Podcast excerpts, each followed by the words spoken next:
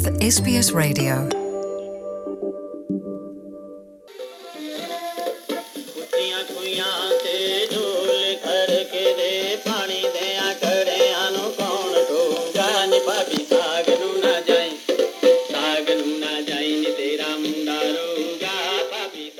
ਪਿਆਰੇ ਦੋਸਤੋ SBS radio ਦੇ ਪੰਜਾਬੀ ਪ੍ਰੋਗਰਾਮ ਲਈ ਮੈਂ ਪ੍ਰੀਤ ਅੰਦਰ ਸਿੰਘ ਗਰੇਵਾਲ ਤੇ ਇਸ ਵੇਲੇ ਮੈਲਬਨ ਸਟੂਡੀਓ 'ਚ ਸਾਡੇ ਕੋਲ ਮਹਿਮਾਨ ਬਣ ਕੇ ਆਏ ਆ ਸੁਰਜੀਤ ਸਿੰਘ ਪਾਂਗਲੀ ਇੱਕ ਬਾਡੀ ਬਿਲਡਰ ਵਜੋਂ, ਕਬੱਡੀ ਦੇ ਖਿਡਾਰੀ ਵਜੋਂ, ਕਬੱਡੀ ਦੇ ਪ੍ਰਚਾਰਕ ਵਜੋਂ, ਕਬੱਡੀ ਕੋਚ ਵਜੋਂ ਸਾਰਾ ਮੈਲਬਨ ਉਹਨਾਂ ਨੂੰ ਜਾਣਦਾ ਹੈ। ਪਰ ਅੱਜ ਦੀ ਜਿਹੜੀ ਇੰਟਰਵਿਊ ਆ, ਉਹ ਉਹਨਾਂ ਦੇ ਇੱਕ ਸ਼ੌਕ ਤੇ ਆਧਾਰਿਤ ਆ, ਉਹਨਾਂ ਦੀ ਹੌਬੀ ਤੇ ਆਧਾਰਿਤ ਹੈ ਸੁਰਜੀਤ ਸਿੰਘ ਪਾਂਗਲੀ ਹੁਣਾਂ ਨੂੰ ਪੁਰਾਣੇ ਗੀਤ ਰਿਕਾਰਡ ਤਵੇ ਆਦ ਉਹਨਾਂ ਦੀ ਇੱਕ ਬੜੀ ਬੇਸ਼ੁਮਾਰ ਉਹਨਾਂ ਕੋਲ ਕਲੈਕਸ਼ਨ ਹੈ ਉਸੇ ਸਿਲਸਿਲੇ 'ਚ ਆਪਾਂ ਉਹਨਾਂ ਨਾਲ ਅੱਜ ਗੱਲਾਂ ਬਾਤਾਂ ਕਰਨੀਆਂ ਹਾਂਜੀ ਪਾਂਗਲੀ ਸਾਹਿਬ, ਸਤਿ ਸ਼੍ਰੀ ਅਕਾਲ ਜੀ ਆਇਆਂ ਨੂੰ।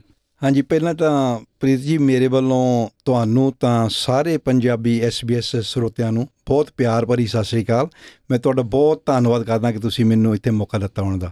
ਜੀ, ਧੰਨਵਾਦ ਤੁਹਾਡਾ। ਤੁਸੀਂ ਦੂਰੋਂ ਚੱਲ ਕੇ ਆਏ ਹੋ ਤੇ ਸਾਡੇ ਸੁਣਨ ਵਾਲਿਆਂ ਦੇ ਅੱਜ ਰੂਬਰੂ ਹੋ ਰਹੇ ਹੋ। ਪੰਜਾਬੀ ਲੋਕ ਨੇ ਜਿਹੜੇ ਉਹ ਗਾਇਕੀ ਦਾ ਖਾਸ ਸ਼ੌਕ ਰੱਖਦੇ ਆ, ਸੁਣਨ ਦਾ, ਸੁਣਾਉਣ ਦਾ, ਅੱਜ ਦਾ ਨਹੀਂ, ਇਹ ਬੜੇ ਪੁਰਾਣੇ ਟਾਈਮਾਂ ਤੋਂ ਰੀਤ ਚੱਲੀ ਆਉਂਦੀ ਆ।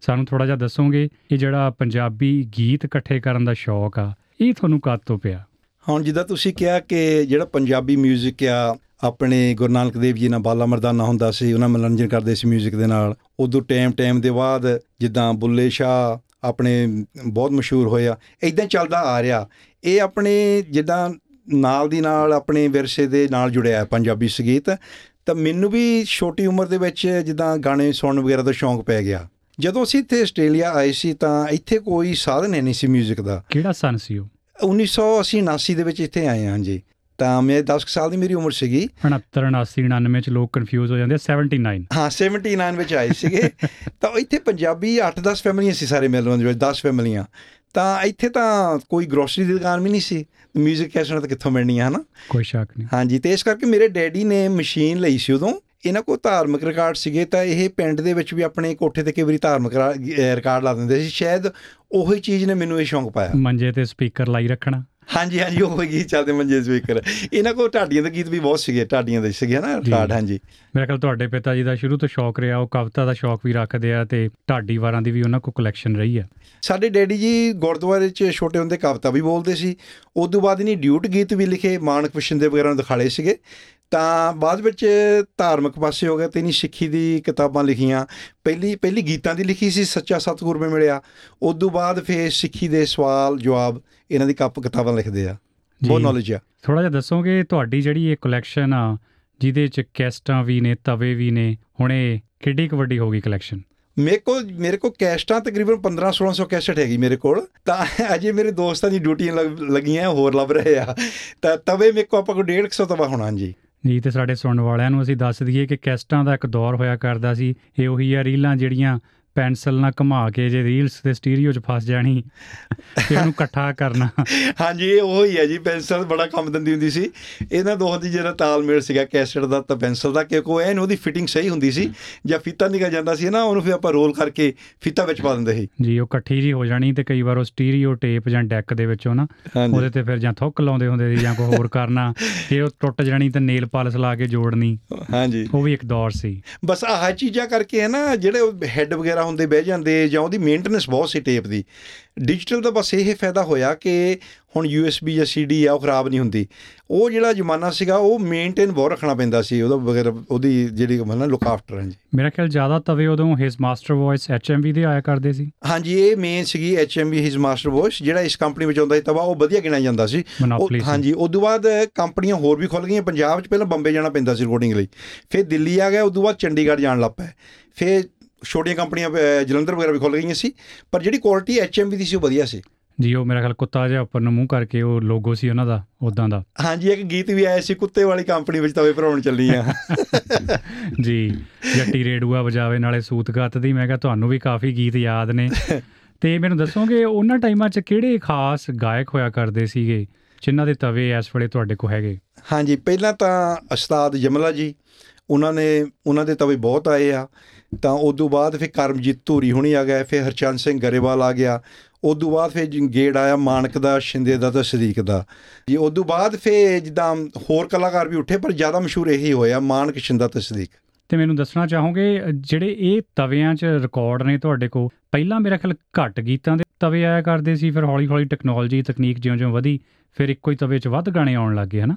ਹਾਂਜੀ ਉਹਨੂੰ ਪਹਿਲੇ ਤਵੇ ਨੂੰ ਕਹਿੰਦੇ ਸੀ ਪੱਥਰ ਦਾ ਤਵਾ। ਉਹਦੇ ਵਿੱਚ ਇੱਕੋ ਗੀਤ ਇੱਕ ਪਾਸੇ ਭਰਦਾ ਸੀ। ਇੱਕ ਇੱਕ ਪਾਸੇ ਦੂਜਾ ਦੂਜੇ ਪਾਸੇ ਉਹਦੇ ਉਹ ਜਿਹੜੀ ਸੂਈ ਇੱਕ ਤੁਸੀਂ ਸੂਈ ਤੇ ਉਹ ਲਾਤਾ ਹੈ ਨਾ ਉਹ ਜਿਹੜੀ ਸੂਈ ਆ ਗੀਤ ਇੱਕੋ ਹੀ ਚਲਾਉਂਦੀ ਸੀ ਬਾਅਦ ਸੂਈ ਸਿੱਟਣੀ ਪੈਂਦੀ ਸੀ।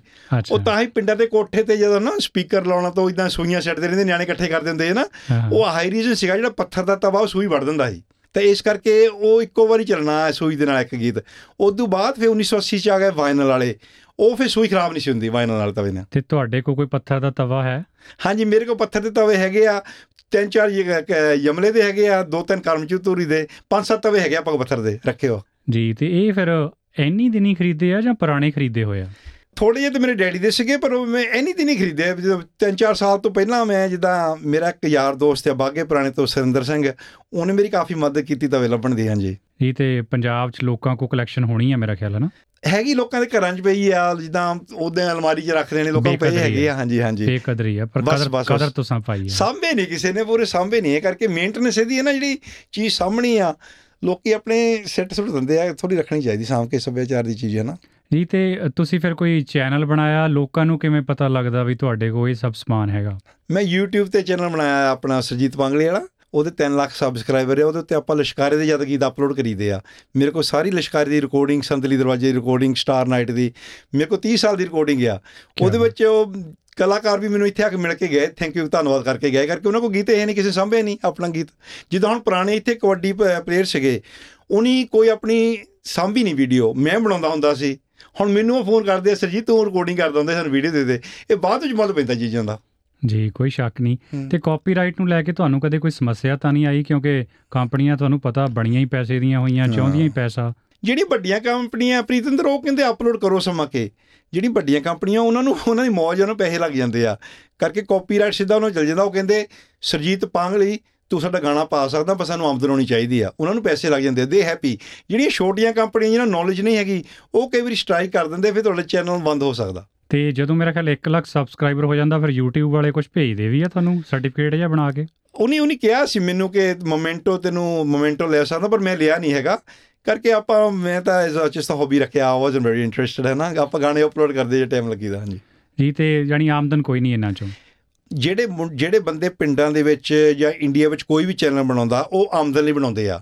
ਉਹ ਪਤਾ ਕੀ ਕਰਦੇ ਆ? ਪੁਰਾਣੀਆਂ ਰੀਲਾਂ ਜਿਹੜੀਆਂ ਮਸ਼ਹੂਰ ਕੰਪਨੀਆਂ ਨਹੀਂ ਸੀ ਉਹਨਾਂ ਦੇ ਗੀਤ ਚੱਕ ਕੇ ਪਾਈ ਜਾਂਦੇ ਆ ਜਾਂ ਮਾੜੀ ਮੋਟੀ ਆਪ ਰਿਕਾਰਡਿੰਗ ਕੀਤੀ ਆ ਨਾ ਉਹ ਪੈਸੇ ਬਣਾ ਰਹੇ ਆ। ਉਹ 25 30000 ਰੁਪਏ ਬਣਾ ਲੈਂਦੇ ਮਹੀਨੇ ਦਾ ਉਹਨਾਂ ਸੂਤ ਆ ਗਿਆ। ਪਰ ਆਪਾਂ ਜਿਹੜਾ ਆ ਆਪਾਂ ਐਜ਼ ਅ ਹੌਬੀ ਰੱਖਿਆ। ਆਪਾਂ ਨੂੰ ਕੋਈ ਇਦਾਂ ਚੱਕ ਨਹੀਂ ਪੈਦਾ ਜੀ ਤੇ ਫਿਰ ਇੱਥੇ ਰੋਜ਼ਗਾਰ ਲਈ ਰੋਜ਼ੀ ਰੋਟੀ ਲਈ ਕੀ ਕੰਮਕਾਰ ਕਰਦੇ ਹੋ? ਮੈਂ ਤਾਂ ਪ੍ਰੀਤ ਮੈਨੂੰ ਤਾਂ ਹੁਣ ਟਰਾਮ ਚਲਾਉਂਦੇ ਨੂੰ 35 ਸਾਲ ਹੋ ਚੱਲੇ ਆ। ਉੱਥੇ ਇੱਥੇ ਘੰਟੀ ਵੀ ਆਈ ਦੀ ਡਿੰਗ ਡਿੰਗ। ਇਹ ਕਦੇ ਇਧਰ ਨੂੰ ਲੈ ਜੀ ਕਿਧਰ ਨੂੰ ਲੈ ਜੀ ਬਸ 35 ਸਾਲ ਹੋ ਗਏ ਉੱਥੇ ਲਗਾਤਾਰ ਸਾਡੇ ਸੁਣਨ ਵਾਲਿਆਂ ਦੇ ਅਗਰ ਯਾਦ ਹੋਵੇ ਤਾਂ ਪਾਂਗਲੀ ਸਾਹਿਬ ਨਾਲ ਅਸੀਂ ਪਹਿਲਾਂ ਵੀ ਇੰਟਰਵਿਊ ਕੀਤੀ ਸੀ ਇੱਥੋਂ ਦੇ ਬੜੇ ਮਸ਼ਹੂਰ ਬਾਡੀ ਬਿਲਡਰ ਨੇ। ਤੇ ਵੈਸੇ ਤੁਸੀਂ ਤਾਂ ਟਰੈਮ ਤਾਂ ਫਿਰ ਦੰਦਾਂ ਨਾਲ ਵੀ ਖਿੱਚ ਦਿੰਦੇ ਹੋ। ਮੇਰੀ ਇਹ ਨਾ ਇੱਕ ਪੁਰਾਣੀ ਫੋਟੋ ਆ, ਉਹ ਹੁਣ ਇੱਥੇ ਮੇਰੇ ਕੋਲ ਕੋਲ ਫੋਨ 'ਚ ਹੈਗੀ ਉਹ ਰੱਸੇ ਦੇ ਨਾਲ ਮੈਂ ਨਾ ਟਰਾਮ ਖਿੱਚਦਾ ਸੀਗਾ, ਉਹ ਫੋਟੋ ਕੰਪੀਟੀਸ਼ਨ ਹੋਇਆ ਸੀ। ਉਹ ਬੜੀ ਮਸ਼ਹੂਰ ਹੋਈ ਸੀ 1990 'ਚ ਮੇਰੀ ਫੋਟੋ। ਤਾਂ ਮੈਂ ਹੁਣ ਮੈਨੇਜਰ ਨੂੰ ਦਿਖਾ ਲਈ ਮੈਂ ਕਿਹਾ ਪੁਰਾਣੀ ਆ, ਕਹਿੰਦੇ ਕਮਾਲ ਦੀ ਗੱਲ ਹੈ ਤੂੰ ਰੱਸੇ ਨਾਲ ਟਰਾਮ ਖਿੱਚ ਰਿਹਾ। ਪਰ ਮੈਂ ਹੈਰਾਨ ਆ, ਤੁਸੀਂ ਸਨ 79 ਦੇ 80 ਦੇ ਇੱਥੇ ਆਏ ਹੋਏ ਹੋ, ਉਹਦੇ ਬਾਵਜੂਦ ਤੁਹਾਡੀ ਪੰਜਾਬੀ ਬੜੀ ਸਾਫ਼ ਆ।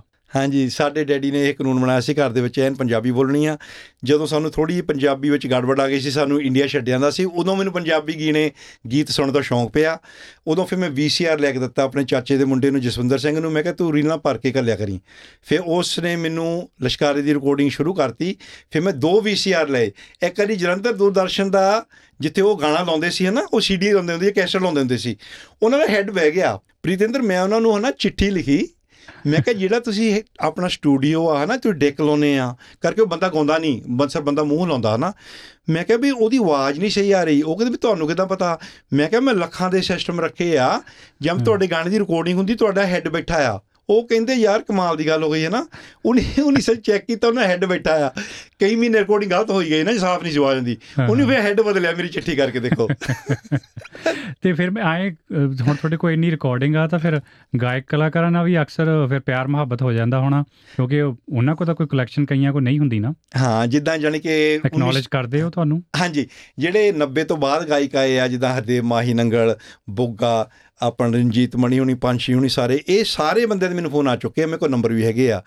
ਤਾਂ ਸ਼ਮਸ਼ੇਰ ਸੰਧੂ ਭਾਜੀ ਇਹਨੇ ਮੇਰੇ ਤੋਂ ਬਿੰਦ ਰੱਖੀ ਦਾ ਇੱਕ ਗੀਤ ਮੰਗਿਆ ਸੀਗਾ, ਤੇਰਾ ਯਾਰ ਬੋਲਦਾ, ਕਹਿੰਦੇ ਮੈਨੂੰ ਉਹ ਗੀਤ ਚਾਹੀਦਾ ਸੀ ਸਰਜੀਤ, ਜੇ ਪਹਿਲੀ ਵਾਰੀ ਉਹ ਲਸ਼ਕਰ ਚ ਗਾਇਆ, ਕਹਿੰਦੇ ਮੈਂ ਜਲੰਧਰ ਦੂਰਦਰਸ਼ਨ, ਕਹਿੰਦੇ ਮੇਰੀ ਇੰਨੀ ਚੱਲਦੀ ਆ, ਮੈਨੂੰ ਕਹਿੰਦੇ 5 ਸਾਲ ਹੋ ਗਏ, ਉਹ ਕਹਿੰਦੇ ਪਤਾ ਹੀ ਨਹੀਂ ਕਿੱਥੇ ਆ ਗੀਤ, ਹੈ ਨਾ? ਮੈਂ ਕਿਹਾ ਵੀ ਮੇਰੇ ਕੋ ਹੈਗਾ, ਮੈਂ ਟਰਾਮ ਚਲਾਉਂਦਾ ਸੀ ਫੋਨ ਆਇਆ, ਮੈਂ ਉਹਨਾਂ ਨੂੰ 10 ਕਾਲ ਤੇ, ਕਹਿੰਦੇ ਸ਼੍ਰੀ ਤੂੰ 10 ਕਾਲ ਤੇ, ਤਾਂ ਉਦੋਂ ਬਾਅਦ ਮੈਂ ਕਿਹਾ ਮੈਂ ਭਾਜੀ ਤੁਹਾਨੂੰ ਇੱਕ ਚੀਜ਼ ਦੇਣੀ ਆ, ਤੁਸੀਂ ਮੈਨੂੰ ਬਹੁਤ ਪਿਆਰ ਕਰਨ ਲੱਗ ਪੈਣਾ, ਕਹਿੰਦੇ ਕੀ ਹੋਇਆ? ਜਦੋਂ ਨਾ ਸਰਜੀਤ ਬਿੰਦ ਰੱਖੇ ਦੀ ਡੈਥ ਹੁੰਦੀ ਆ, ਉਸੇ ਸਾਲ ETC ਪੰਜਾਬੀ ਚੈਨਲ ਸ਼ੁਰੂ ਹੋਇਆ ਸੀ। ਉਨੀ ਸਟੇਜ ਦੇ ਉੱਤੇ ਸ਼ਮਸ਼ੇਰ ਸੰਧੂ ਨੂੰ ਸੱਦਿਆ ਸੀ ਉਹਦੀ ਫੈਮਿਲੀ ਨੂੰ ਤੇ ਉਹਦੀ ਵਾਈਫ ਨੂੰ ਹਨਾ, ਸਨਮਾਨ ਕਰਨ ਲਈ। ਮੈਂ ਜਦੋਂ ਉਹ ਰਿਕਾਰਡਿੰਗ ਦਿੱਤੀ ਹੈ ਨਾ ਸ਼ਮਸ਼ੇਰ ਸੰਧੂ ਨੂੰ, ਉਹ ਫਿਰ ਬਹੁਤ ਖੁਸ਼ ਹੋਏ, ਕਹਿੰਦੇ ਵੀ ਬਹੁਤ ਜਾਨੀ ਕੋਈ ਧੰਨਵਾਦ ਕੀਤਾ, ਕਹਿੰਦੇ ਮੈਂ ਰੂਹ ਖੁਸ਼ ਕਰਤੀ। ਪਰ ਇਹਨਾਂ ਸਭ ਗੱਲਾਂ ਲਈ, ਇਹਨਾਂ ਸਭ ਕੰਮਾਂ ਲਈ ਸਮਾਂ ਤਾਂ ਬਹੁਤ ਚਾਹੀਦਾ ਹੋਣਾ। ਕਹਿੰਦੇ ਨੇ ਕਿ ਕਿਹਦੇ ਕੋਲ ਅੱਜ ਕੱਲ੍ਹ ਟਾਈਮ ਟਾਈਮ ਤਾਂ ਕੱਢਣਾ ਹੀ ਪੈਂਦਾ ਹੈ ਹਨਾ ਕੋਈ ਸ਼ੱਕ ਜੇ ਨਹੀਂ ਤੁਸੀਂ ਹੁਣ ਹੌਬੀ ਰੱਖਣੀ ਆ ਨਾ ਫਿਰ ਤੁਹਾਨੂੰ ਥੋੜਾ ਟਾਈਮ ਕੱਢਣਾ ਹੀ ਪੈਂਦਾ ਆ ਤਾਂ ਐਕਸਰਸਾਈਜ਼ ਦੇ ਨਾਲ ਜਿੱਦਾਂ 뮤직 ਹੋਇਆ ਐਕਸਰਸਾਈਜ਼ ਇਹ ਤੁਹਾਨੂੰ ਤੰਦਰੁਸਤ ਹੀ ਰੱਖਦੇ ਆ ਮੈਂ ਤਾਂ ਕਹਿੰਦਾ ਇਹ ਹੌਬੀ ਹਰ ਇੱਕ ਰੋਮਾਂਡੀ ਵਾਲੀ ਰੱਖਣੀ ਚਾਹੀਦੀ 뮤직 ਦੀ ਤੇ ਪੁਰਾਣੇ ਸਮਿਆਂ ਦੀ ਗੱਲ ਕਰੀਏ ਤਾਂ ਤੁਹਾਡਾ ਸਭ ਤੋਂ ਵੱਧ ਪਸੰਦੀਦਾ ਗਾਇਕ ਕੌਣ ਮੈਂ ਹੈਗੇ ਤਾਂ ਸਾਰੇ ਹੀ ਵਧੀਆ ਆ ਮੈਂ ਕਿ ਸੀਤਲ ਸਿੰਘ ਸੀਤਲ ਤੇ ਸੀਮਾ ਆ ਮੈਨੂੰ ਉਹਦੀ ਆਵਾਜ਼ ਬਹੁਤ ਸੋਹਣੀ ਲੱਗਦੀ ਹੁੰਦੀ ਸੀ ਤਾਂ ਉਹਦੀਆਂ ਕੈਸਟਾਂ ਮੈਨੂੰ ਮੇਰੇ ਯਾਰ ਦੋਸਤ ਨੇ ਲੱਭ ਕੇ ਦਿੱਤੀਆਂ ਬਾਗੇ ਪੁਰਾਣੇ ਤੋਂ ਸੁਰਿੰਦਰ ਸਿੰਘ ਨੇ। ਤਾਂ ਉਹ ਬਹੁਤ ਵਧੀਆ ਜੋੜੀ ਸੀਗੀ ਸੀਤਲ ਸਿੰਘ ਸੀਤਲ ਤੇ ਸੀਮਾ ਹਾਂਜੀ ਹਾਂਜੀ। ਤੇ ਕੁਲਦੀਪ ਮਾਨਕ ਨੂੰ ਵੀ ਤੁਸੀਂ ਬਹੁਤ ਫਾਲੋ ਕਰਦੇ ਹੋ ਦਿਲੋਂ ਜਾਨ ਤੋਂ ਕਰਦੇ ਹੋ। ਤੇ ਉਹਨਾਂ ਦੀ ਕੋਈ ਗੱਲ ਸਾਂਝੀ ਕਰਨੀ ਹੋਵੇ ਮੇਰਾ ਖਿਆਲ ਪਹਿਲਾਂ ਉਹ ਕਿਸੇ ਲਈ ਢੋਲਕੀ ਵਜਾਉਂਦੇ ਸੀ। ਹਾਂਜੀ ਜਿਹੜਾ ਕੁਲਦੀਪ ਮਾਨਕ ਆ ਉਹ ਹਰਚਰਨ ਸਿੰਘ ਗਰੇਵਾਲ ਤਾਂ ਸੀਮਾ ਦੀ ਜੋੜੀ ਬਹੁਤ ਮਸ਼ਹੂਰੀ ਸੀ। ਉਹਨਾਂ ਦੇ ਨਾਲ ਢੋਲਕੀ ਵਜਾਉਂਦੇ ਸੀ ਹਨਾ। ਤਾਂ ਉਹਨੀ ਦੋ ਕੁ ਸਾਲ ਢੋਲਕੀ ਵਜਾਈ, ਤਾਂ ਜਦੋਂ ਦਿੱਲੀ ਰਿਕਾਰਡਿੰਗ ਕਰਨ ਜਾਂਦੇ ਸੀ ਹਨਾ, ਉਹਨਾਂ ਨੂੰ ਟਾਈਮ ਦਿੱਤਾ ਸੀਗਾ ਕਿ 2:30 ਵਜੇ ਤੁਹਾਡੀ ਰਿਕਾਰਡਿੰਗ ਆ। ਉਹ ਕਿਤੇ ਗਰੇਵਾਲ ਜੀ ਗਲਾਸੀ ਦੇ ਬਹੁਤ ਸ਼ੌਕੀਨ ਸੀ, ਕਿਤੇ ਬਹਿਬੂ ਗਏ 3:30 4 ਵਜ ਗਏ। ਜਿਹੜੇ ਸਟੂਡੀਓ ਵਾਲੇ ਉਹ ਕਹਿੰਦੇ ਵੀ ਅਸੀਂ ਤਾਂ ਰਿਕਾਰਡਿੰਗ ਕਰਨੀ ਹੈ ਜਾਂ ਅਸੀਂ ਕੈਨਸਲ ਕਰ ਦੇਣੀ ਆ। ਉਹ ਜਿਹੜਾ ਮੁੰਡਾ ਹਾਰਮੋਨੀਅਮ ਵਜਾਉਂਦਾ ਸੀ, ਉਹ ਕਹਿੰਦੇ ਜਿਹੜਾ ਜਿਹੜਾ ਢੋਲਕੀ ਵਜਾਉਂਦਾ ਮੁੰਡਾ ਮਾਨਕ, ਇਹ ਵੀ ਬਹੁਤ ਸੋਹਣਾ ਗਾ ਲੈਂਦਾ, ਇਹਦੀ ਆਵਾਜ਼ ਦੇਖੋ। ਜਿਹੜੇ ਗੀਤ ਰਿਕਾਰਡ ਕਰਨੇ ਸੀ ਸੀਮਾ ਦੇ ਨਾਲ ਜਦੋਂ ਗਾਏ ਉਹ ਕਹਿੰਦੇ ਵੀ ਤੂੰ ਤਾਂ ਉਹ ਤੋਂ ਵਧੀਆ ਗਾਉਣਾ। ਅੱਛਾ ਉਹਦੀ ਰਿਕਾਰਡਿੰਗ ਹੋ ਗਈ। ਗਰੇਵਾਲ ਸਾਹਿਬ ਜੀ ਆਏ 5 ਵਜੇ ਪਰ ਮਾਨਕ ਨੇ ਕੁਝ ਕਿਹਾ ਨਹੀਂ ਕਿਉਂਕਿ ਉਹਦਾ ਚੇਲਾ ਸੀ। ਤਾਂ ਉਹ ਰਿਕਾਰਡ ਉਦਾਂ ਹੀ ਦੇਖੋ ਰਿਕਾਰਡ ਹੋਏ ਆ ਉਦੋਂ ਬਾਅਦ ਮਾਨਕ ਦੀ ਰਿਕਾਰਡਿੰਗ ਹੋਣ ਲੱਗ ਪਈ ਦੇਖ ਲਓ। ਇਹ ਚਿਰ ਮੌਕਾ ਹੁੰਦਾ ਹੈ ਨਾ ਇਹਦਾ ਮੌਕਾ। ਮਿਲ ਗਿਆ ਸਹੀ ਟਾਈਮ ਤੇ ਹਾਂਜੀ ਮਾਨਕ ਨੂੰ। ਤੇ ਗੁਰਦਾਸ ਮਾਨ ਦੇ ਵੀ ਤਵੇ ਆਉਂਦੇ ਰਹੇ ਆ ਜਾਂ ਉਦੋਂ ਫਿਰ ਰੀਲਾਂ ਆਉਣੀਆਂ ਸ਼ੁਰੂ ਹੋ ਗਈਆਂ ਮੇਰਾ ਖਿਆਲ ਨਾ ਗੁਰਦਾਸ ਮਾਨ ਦੇ ਤਵੇ ਆਏ ਆ ਤਿੰਨ ਤਿੰਨ ਚਾਰ ਤਵੇ ਗੁਰਦਾਸ ਮਾਨ ਦੇ ਆਏ ਹਾਂਜੀ। ਉਦੋਂ ਉਦੋਂ ਰਵਾ ਤੇ ਰੀਲਾਂ ਵੀ ਤਾਂ ਤਵੇ ਇਕੱਠੇ ਹੋਣ ਲੱਗ ਪਏ ਸੀਗੇ 1984 85 ਚ। ਚਮਕੀਲੇ ਦੀਆਂ ਵੀ ਰੀਲਾਂ ਤਾਂ ਤਵੇ ਇਕੱਠੇ ਆਏ ਆ। ਤੇ ਮੇਰਾ ਖਿਆਲ ਚਮਕੀਲੇ ਦੀ ਵੀ ਇੱਕ ਕੈਸਟ ਤੁਹਾਡੇ ਕੋਲ ਤੁਸੀਂ ਮੈਨੂੰ ਦਿਖਾਈ ਸੀ ਧਾਰਮਿਕ ਗੀਤਾਂ ਦੀ ਕੈਸਟ ਆ? ਹਾਂਜੀ ਨਾਮ ਜਪ ਲੈ ਬਹੁਤ ਪਿਆਰੀ ਕੈਸਟ ਹੈ ਧਾਰਮਿਕ ਗੀਤਾਂ ਦੀ। ਉਦੋਂ ਜਦੋਂ ਰੌਲਾ ਚੱਲਦਾ ਸੀ ਤਾਂ ਇਹਨੂੰ ਕਹਿੰਦੇ ਕਿ ਤੂੰ ਧਾਰਮਿਕ ਨਹੀਂ ਗਾਉਂਦਾ ਬੜੀ ਪਿਆਰੀ ਕੈਸਟ ਕੱਢੀ ਸੀ ਚਮਕੀਲੇ ਨੇ ਅਮਰਜੋਤ ਦੇ ਨਾਲ। ਜੀ ਤੇ ਮੇਰਾ ਖਿਆਲ ਇਸ ਸਿਲਸਿਲੇ 'ਚ ਸ਼ਾਇਦ ਇੱਕ ਫਿਲਮ ਵੀ ਬਣ ਰਹੀ ਆ ਚਮਕੀਲੇ ਦੀ ਜ਼ਿੰਦਗੀ ਤੇ। ਉਹਦੇ 'ਚ ਵੀ ਸ਼ਾਇਦ ਕੁਝ ਦਿਖਾਉਣ ਦੀ ਕੋਸ਼ਿਸ਼। ਕਰ ਰਹੇ ਆ ਕਿ ਉਹ ਕਿਹੜੇ ਹਾਲਾਤਾਂ 'ਚ ਮਰਿਆ ਜਾਂ ਕਿੱਦਾਂ ਕੀ ਹੋਇਆ। ਉਹ ਫਿਲਮ ਹਾਂਜੀ ਉਹ ਵੱਖਰਾ ਇਸ਼ੂ ਆ। ਉਹ ਚੱਲੂਗੀ ਫਿਲਮ ਕਿਉਂਕਿ ਇਦਾਂ ਦਾ ਪ੍ਰੋਜੈਕਟ ਜਿਹੜਾ ਫਿਰ ਲੋਕੀ ਦੇਖਣਾ ਚਾਹੁੰਦੇ ਆ ਨਾ ਕਿ ਚਮਕੀਲਾ ਕੌਣ ਸੀ ਹੁਣ ਯੰਗ ਜਨਰੇਸ਼ਨ ਨੂੰ ਨਹੀਂ ਪਤਾ। ਤਾਂ ਇੱਕ ਸ਼ਾਇਦ ਸਿਨੇਮੇ 'ਚ ਲੱਗੀ ਸੀ ਮੈਂ ਗਿਆ ਨਹੀਂ ਕਹਿੰਦੇ ਇੱਕ ਹੋਰ ਆਉਣੀ ਆ। ਸ਼ਾਇਦ ਦਲਜੀਤ ਦੀ ਤਾਂ ਉਹ ਤਾਂ ਆਪਾਂ ਦੇਖਾਂਗੇ ਕਿ ਉਹਦੇ 'ਚ ਕੀ ਦਿਖਾਲਦੇ ਆ। ਤੇ ਪਾਗਲੀ ਸਾਹਿਬ ਤੁਹਾਡੇ ਯਾਦ ਹੋਣਾ ਆਪਾਂ ਪਿਛਲੀ ਵਾਰ ਜਦ ਗੱਲ ਕੀਤੀ ਸੀ ਤਾਂ ਤੁਹਾਡੇ ਬਾਡੀ ਬਿਲਡਿੰਗ ਦੇ ਸ਼ੌਕ ਨੂੰ ਲੈ ਕੇ ਗੱਲਾਂ ਹੋਈਆਂ ਸੀ ਕਿ ਇਸ ਉਮਰੇ ਵੀ ਤੁਸੀਂ ਤੰਦਰੁਸਤ ਹੋ ਫਿੱਟ ਹੋ ਹਜੇ ਵੀ ਤੁਹਾਡੇ ਡੋਲੇ ਚਮਕਦੇ ਆ। ਕਿਵੇਂ ਚੱਲਦਾ ਉਹ ਕੰਮਕਾਰ? ਹਾਂਜੀ, ਪ੍ਰੀਤੋ ਇਹ ਲਗਨ ਲੱਗੀ ਆ, ਇਹ ਹੈ ਨਾ ਜਿੱਦਾਂ ਕਹਿੰਦੇ ਰਹਿ ਨਹੀਂ ਸਕਦਾ ਬੰਦਾ। ਹੁਣ ਮੈਂ, ਮੈਨੂੰ 55 ਦਾ ਹੋ ਗਿਆ 56 56 ਸਾਲ ਲੱਗਾ ਆ। ਮੈਂ ਕੀਤੀ ਨੈਚੁਰਲ ਬੋਡੀ ਮੈਂ ਜਿੰਨੇ ਕੰਪੀਟੀਸ਼ਨ ਲੜੇ ਨੈਚੁਰਲ ਬੋਡੀ ਬਿਲਡਿੰਗ ਚ ਲੜੇ ਆ। ਪਿੱਛੇ ਜੇ ਮੈਂ ਰੋਲ ਵੀ ਲਿਆ ਸੀ ਸੈਕਟਰੀ ਦਾ ਡਰੱਗ ਟੈਸਟਿੰਗ ਲਈ। ਉਹਦੇ ਵਿੱਚ ਕੋਈ ਕਾਮਯਾਬੀ ਨਹੀਂ ਹੋਈ ਕਿਉਂਕਿ ਸਾਰੇ ਹੀ ਕਬੱਡੀ ਦੇ ਪਲੇਅਰ ਲੈਂਦੇ ਆ ਡਰੱਗ ਤਾਂ ਇਸ ਕਰਕੇ ਆਪਾਂ ਉਹ ਤੋਂ ਪਿੱਛੇ ਹਟ ਗਏ, ਅਗਲੇ ਟੈਸਟ ਨਹੀਂ ਕਰਾਉਣਾ ਚਾਹੁੰਦੇ। ਫੈਡਰੇਸ਼ਨ ਦੋ ਬਣ ਗਈਆਂ ਡਾਕਟਰ ਕਰਕੇ। ਸੋ ਇਸ ਕਰਕੇ ਮੈਂ ਜਿੰਨੇ ਵੀ ਯੰਗਸਟਰ ਆ, ਜੇ ਤੁਹਾਨੂੰ ਜਿਮ ਦੇ ਵਿੱਚ ਕੋਈ ਬੰਦਾ ਕਹਿੰਦਾ ਆ ਕਿ ਬੋਡੀ ਹੈ ਨਾ, ਨਹੀਂ ਬਣ ਸਕਦੀ ਨਸ਼ੇ ਤੋਂ ਬਿਨਾਂ, ਤੈਨੂੰ ਲੈਣਾ ਪੈਣਾ, ਤੁਸੀਂ ਮੇਰੇ ਵੀਡੀਓ ਦੇਖ ਲਿਆ ਕਰੋ। ਟਾਈਮ ਲੱਗਦਾ ਆ, ਉਦੋਂ ਵਧੀਆ ਬੋਡੀ ਬਣੂਗੀ, ਵਧੀਆ ਖਾਓ, ਵਧੀਆ ਖੁਰਾਕ ਕਰੋ, ਤਾਂ ਕਿਸੇ ਦੀ ਗੱਲਾਂ 'ਚ ਨਹੀਂ ਆਉਣਾ। ਜੀ ਬਹੁਤ ਬਹੁਤ ਮਿਹਰਬਾਨੀ, ਪਾਗਲੀ ਸਾਹਿਬ, ਤੁਸੀਂ ਸਟੂਡੀਓ ਆਏ। ਤੇ ਆਪਣੇ ਸ਼ੌਕ ਦੀ ਦੱਸ ਪਾਈ। ਅਸੀਂ ਕੋਸ਼ਿਸ਼ ਕਰਾਂਗੇ ਤੁਹਾਡੇ ਕੁਝ ਕੁ ਤਵਿਆਂ ਚੋਂ ਪੁਰਾਣੀਆਂ ਰਿਕਾਰਡਿੰਗਸ ਉਹਦਾ ਵਨਗੀ ਮਾਤਰ ਆਪਣੇ ਸੁਣਨ ਵਾਲਿਆਂ ਨੂੰ ਅਸੀਂ ਸੁਣਾ ਸਕੀਏ ਤੇ ਅੱਜ ਸਮਾਂ ਦੇਣ ਲਈ ਬੜੀ ਮਿਹਰਬਾਨੀ ਧੰਨਵਾਦ। ਪ੍ਰੀਤਨ ਜੀ ਬਹੁਤ ਬਹੁਤ ਧੰਨਵਾਦ। ਦੂਜੀ ਵਾਰੀ ਤੁਹਾਡੇ ਨਾਲ ਮੁਲਾਕਾਤ ਹੋਈ ਹੈ ਬਹੁਤ ਵਧੀਆ ਲੱਗਿਆ ਤੁਹਾਡਾ ਸੁਭਾਅ ਵੀ ਬਹੁਤ ਵਧੀਆ। ਤੇ ਸਾਰੇ ਪੰਜਾਬੀ ਸਰੋਤਿਆਂ ਨੂੰ ਯੂਐਸਬੀਐਸ ਨਾਲ ਜੁੜੇ ਆ ਸਤਿ ਸ੍ਰੀ ਅਕਾਲ।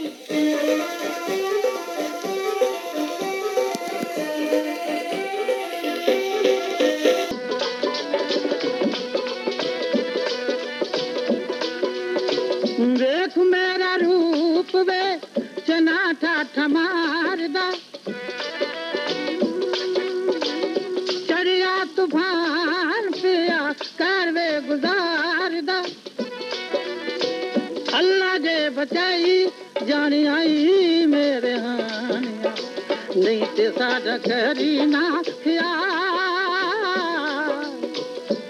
ਅੱਜ ਮੇਰਾ ਆਉਣਾ ਏ ਮਾਲ।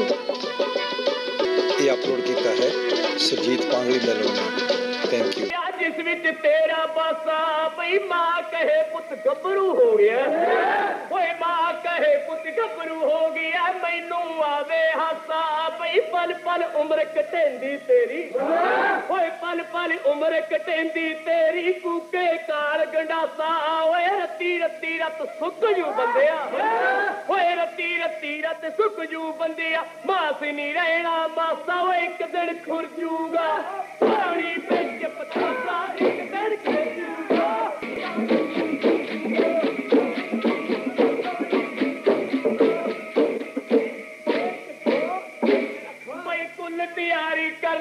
ਲਈ ਵਿਆਹ ਦੀ ਕੀ ਤਿਆਰੀ ਦੇ ਕਹਿਣੇ? ਬਈ 21 ਸੂਟ ਬਰੀ ਦੇ ਢੋਏ।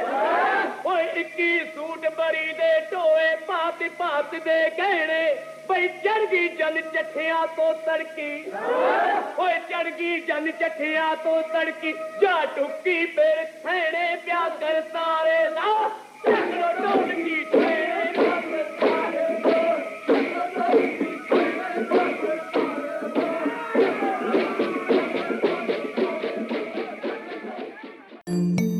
SBS Radio.